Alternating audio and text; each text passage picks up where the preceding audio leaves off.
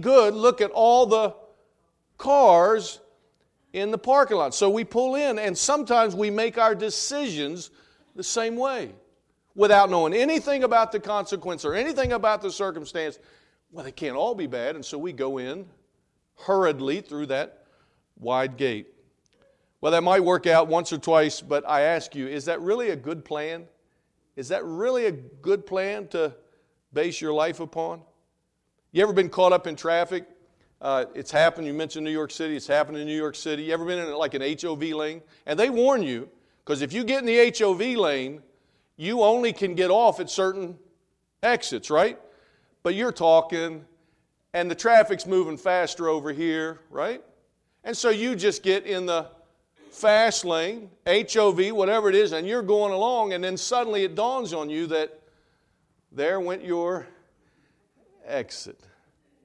And sometimes we just get busy in life like that. I mean, we're just moving along and clicking along, and everything's going good, and we're in the fast lane, and we miss the very important decisions of life that pass us by.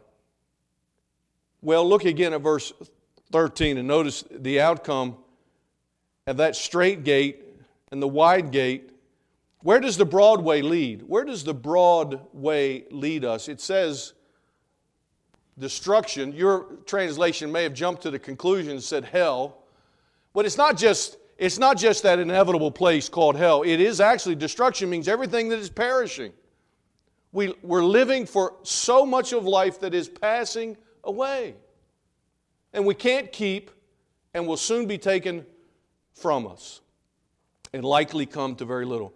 And verse 14, where does the narrow way lead? Where does that straight, narrow, where does that lead? It says it leads unto life. You did bring your Bible this morning, didn't you? I'm in Matthew 7. Are you there? I noticed last week I listened to the recording. I think I gave you the wrong passage. Anybody remember that? Oh, it doesn't matter now.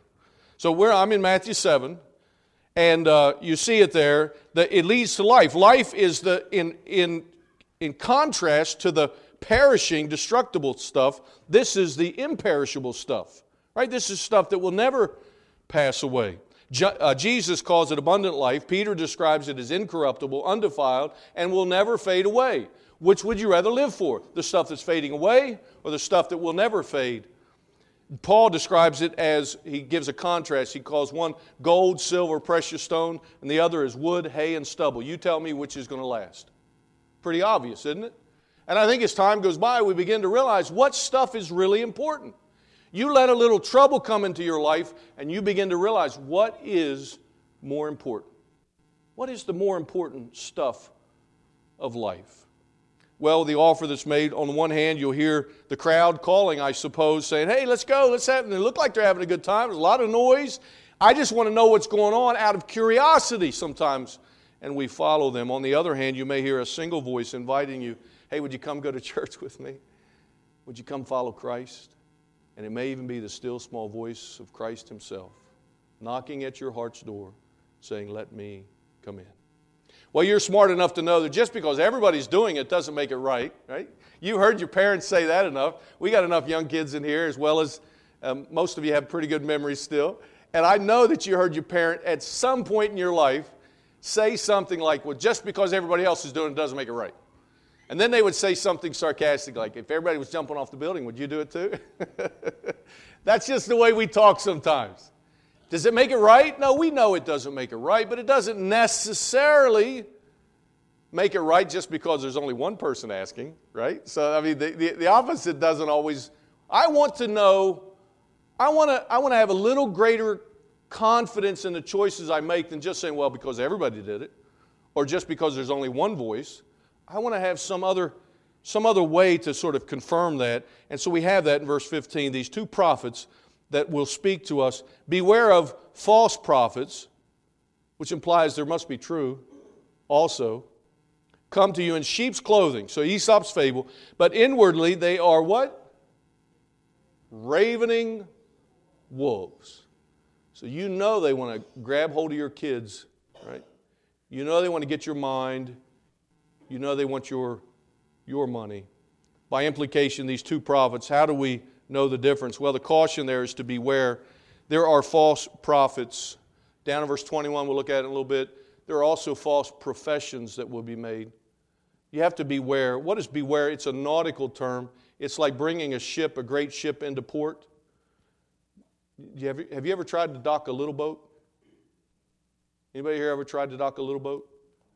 You ever get turned sideways? It's easy to get turned sideways, isn't it? I mean, that's the term, beware. Now, this is talking about great ships. And so you got to watch the currents. You got to pay attention to the wind. You may have some buoys that you have to navigate. And on some circumstances, you would even have lighthouses that you want to mark, right? That's how we confirm the choices of life. And that's where we find it in the Word of God. We want to mark these things carefully because I don't want to get turned all sideways. Because once you get turned sideways, you ever watched anybody do that? Yeah, and they get all turned sideways, and then it's before you know it, they're backwards. They're just completely turned around. I mean, it just happens in a blink too.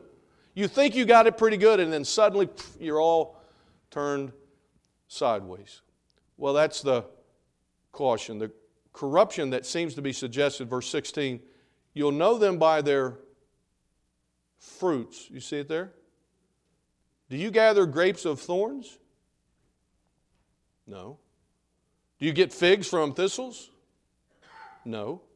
Even so, every good tree brings forth good fruit, but a corrupt tree brings forth corrupt fruit. That makes sense, doesn't it?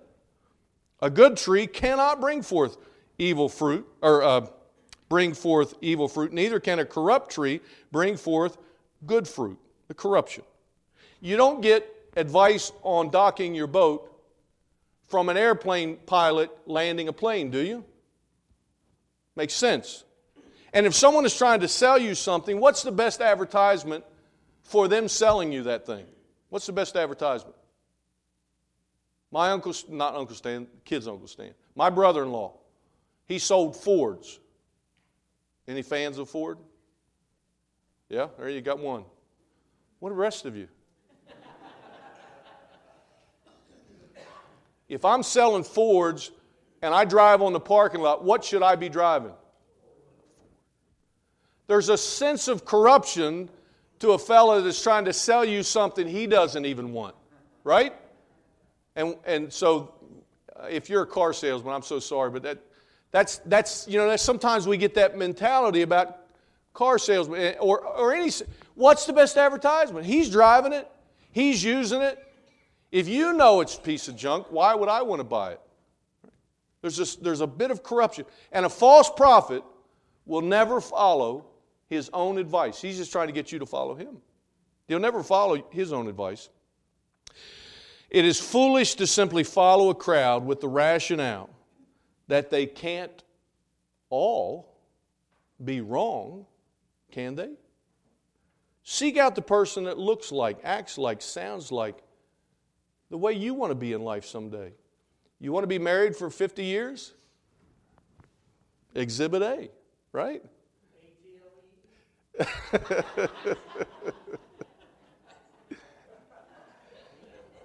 You find the guy that's living the kind of life you want to live, and you pattern yourself after that. And there's no difference in the spiritual realm either. You want to know the guy that's learned to be happy in the Lord? You find that guy. Find that person. That's what discipleship is about, you know? Kind of interacting with. How many people have been corrupted? Because while knowing the outcome, you've heard it, your parents have told you, the preacher has said it, you might have even read it for yourself in the Bible, but you say to yourself, I know how it's done for everybody else, but it's different. It's different. How many people end up married to the wrong person? Well, but Daddy, I love her. And you think it's going to be different for you than it was for everybody else. No, it won't be. But Daddy, and we get in that, and it'll be different, right? So all the things that we've ever seen ruin anybody else, we convince ourselves, for me, it'll be different. Verse 13 says, no, right? We read it. It'll lead to destruction. It'll come to no good. And don't think for a moment that it'll be any different for you. Verse 19, because every tree that brings forth brings not forth good fruit, is hewn down, cast into fire. Wherefore by their fruits you shall know them. Again, repeating that same phrase. So the conclusion is what? This is not a wholesale chop them all down kind of judgmental phrase. Again, you'll know them by their fruit. I've noticed on my hillside, I've got a hillside of briars down over the side there. You don't like briars, do you? Right? Every time I turn the mower, I scrape up, against the briars. So you want to whack them all down, right?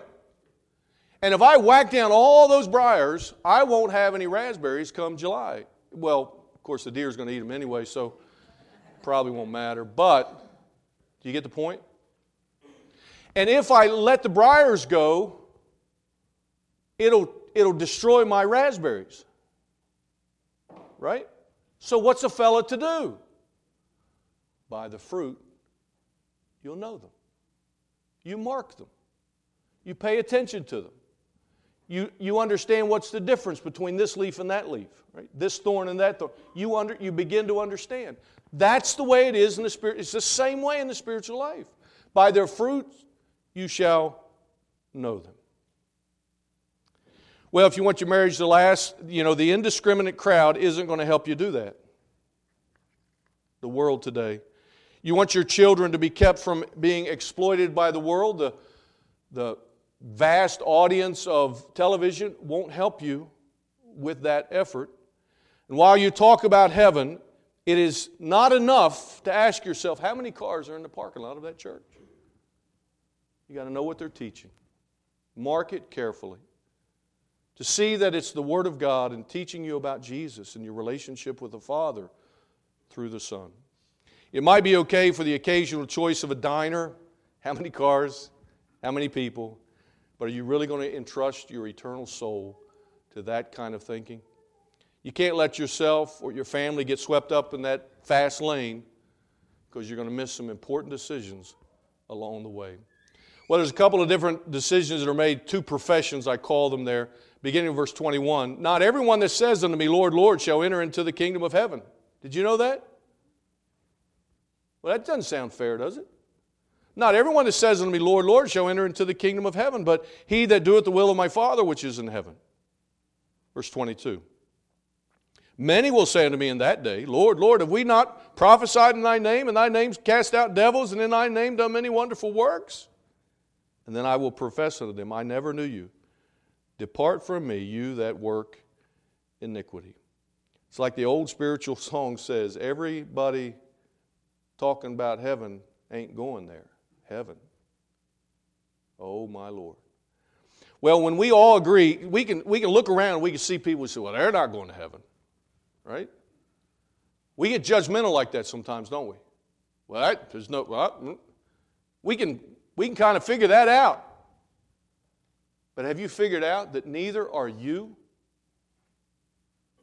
Apart from the grace of God? It's easy to look at somebody else and say how bad they are.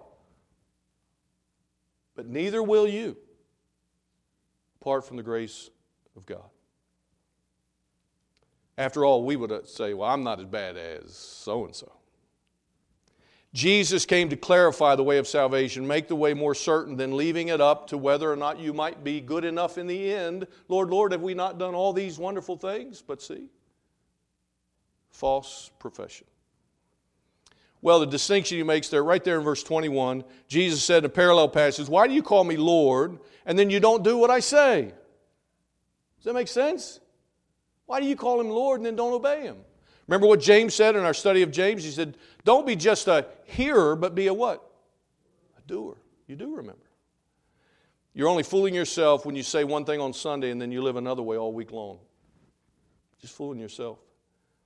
When you stand before the Lord, there will be cries of desperation there in verse 22. Are you willing to simply take your chances and somehow hope that the good is going to outweigh the bad and you think it's going to be different for you? Somehow, I know you need that. That's your crutch. That's your, you got to, but for me, it's going to be different. Really? Is it going to be different for you when you stand before a holy God and somehow you're going to be able to convince him of what nobody before you has been able to convince him of, that you're good enough and you ought to be allowed in? Really? You're going to take your chances with that kind of thinking. How's that going to work out for you? Not good. So in Titus 3:5, he says, not by works of righteousness which we have done, but according to his mercy he has saved us. Ephesians 2, we read it earlier, for by grace are you saved through faith, not of yourselves.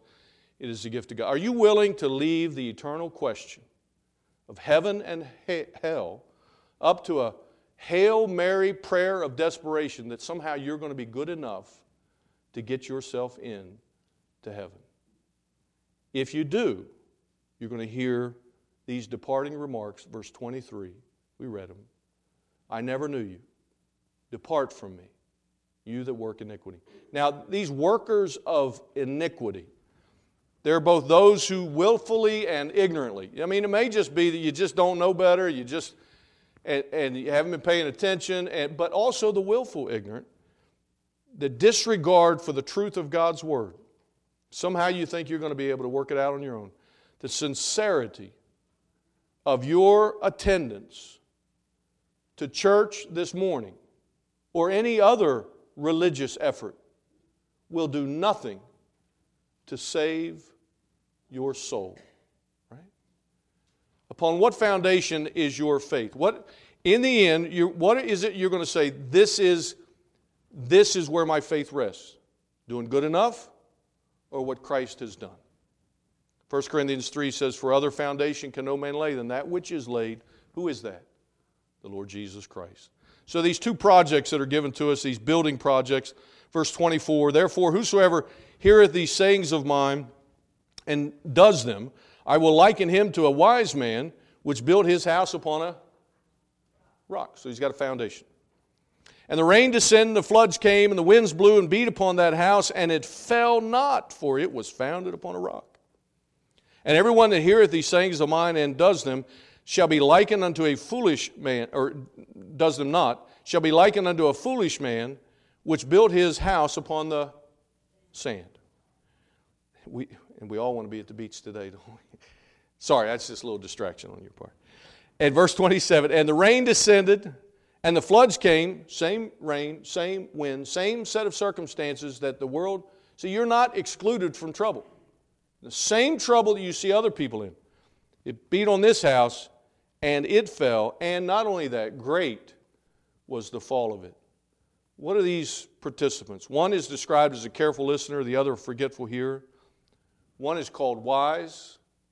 The other is called foolish. The foolish man is proud of all that he has accomplished. Look at all that I have. The wise person is more humble. Look at all that Christ has provided. There's a sense of that. Do you remember the story of that? I think it's called A Certain Rich Man, but a rich man. And he had a lot of stuff. He had a really good crop that year. And so he does what? He decides, you know what, I know what I'll do. I'll build bigger barns. Right? And then he's got more trouble because he's got more upkeep for all this stuff, right? And so then this approach to Jesus, and Jesus calls him, thou fool. This night thy soul shall be required of thee, and then who shall all these things be that you've laid up for yourself? And the same is true of the person that is rich in the stuff of life and not rich toward God. Luke chapter 12. Well, living only for today and for what you can get out of it is foolish and will only ever leave you disappointed in the end. You can't take it with you. Consider then the platforms. What is each built upon? C.H. Spurgeon wrote, of the foolish man's house, its chief weakness was underground in the secret place of the foundation. We know the importance of a good foundation.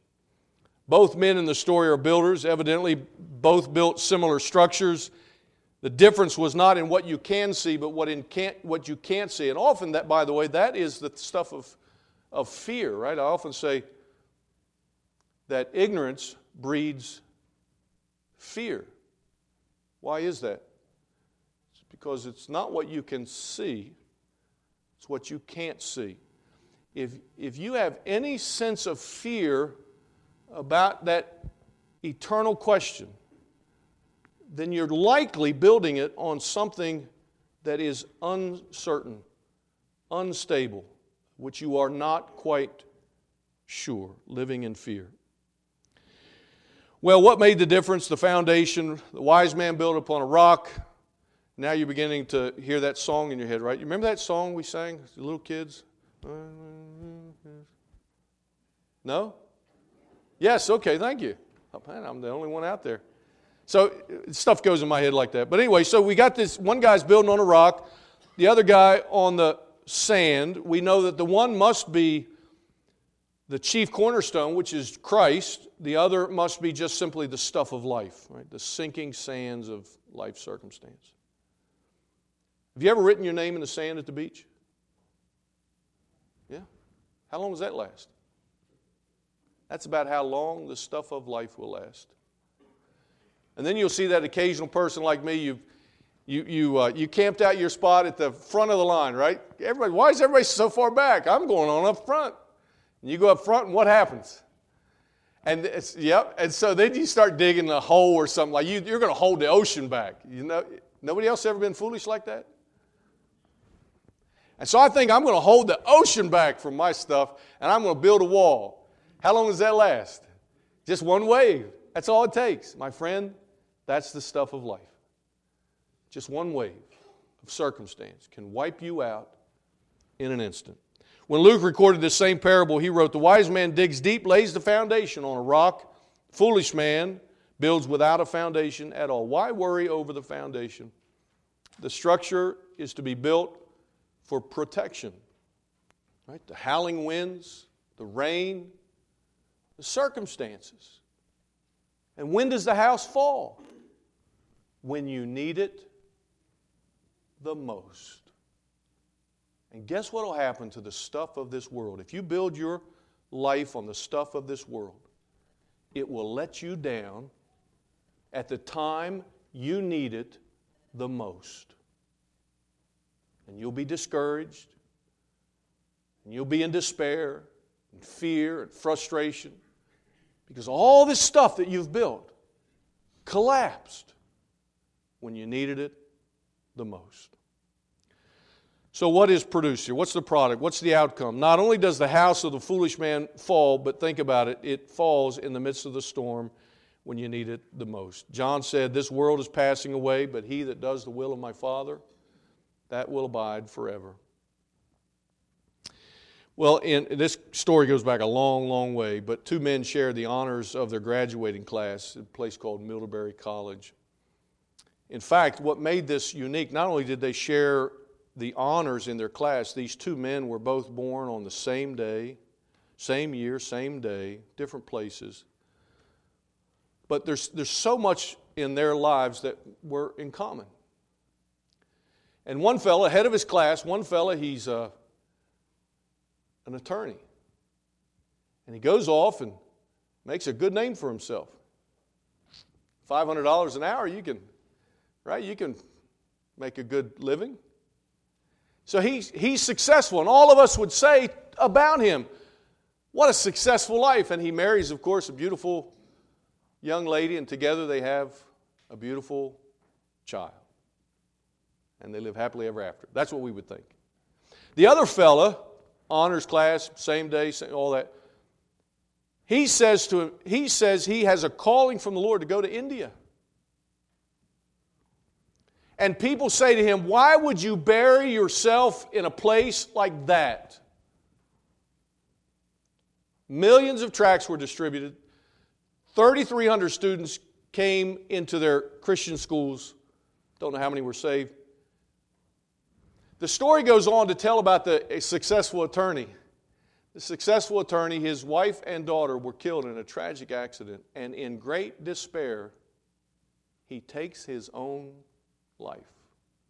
What a shame. What was his life built on?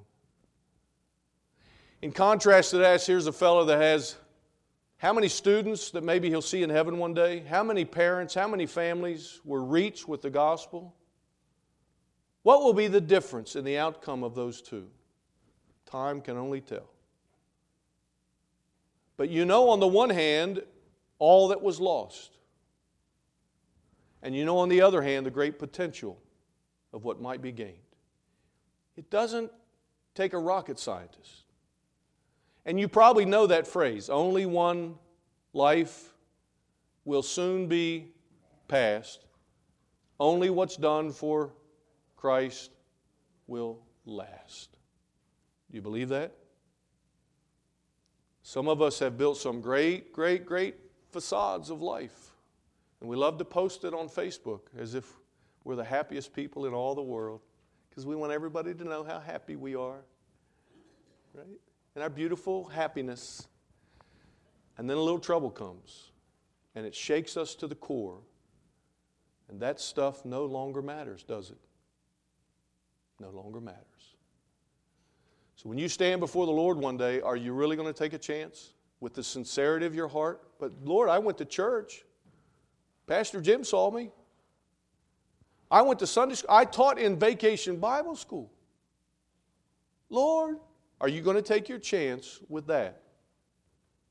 Or are you willing to say, Lord, here am I. Would you save me? I know you're not as bad as whoever else you're thinking about. And I know you can point to a lot of people that deserve a place called hell. But so do I. So do you. Apart from the saving grace of our Lord Jesus Christ. Would you bow with me in prayer? Every head bowed, every eye closed, and just a moment of invitation. I know you got a lot to do this afternoon. I'm looking around seeing, I just know there's a lot going on. But let's just pause for a moment and ask that important eternal question. What are you going to do with Jesus? Upon what foundation is your life? It will just take one wave of circumstance and it could wipe you out, but for the grace of God. Have you accepted Christ as your personal Savior? Have you accepted Jesus Christ as your personal Savior? That question, I hope, will just lay with you, stay with you, and please don't try to get away from it, because something is going to happen, and it may be too late. Dear Heavenly Father, as we're paused before you today, perhaps there's one here even now saying, Lord, I need you. Lord, I need you. May they pray a simple prayer. A simple prayer. I know I'm a sinner. I know that, Father, you sent your Son to be my Savior. I accept that. Would you forgive me and save me? That will be the foundation of my life. And when I face that eternal question, I'll be able to say my life was built on Jesus Christ, in whose name I pray. And all God's people said, amen. Take your hand.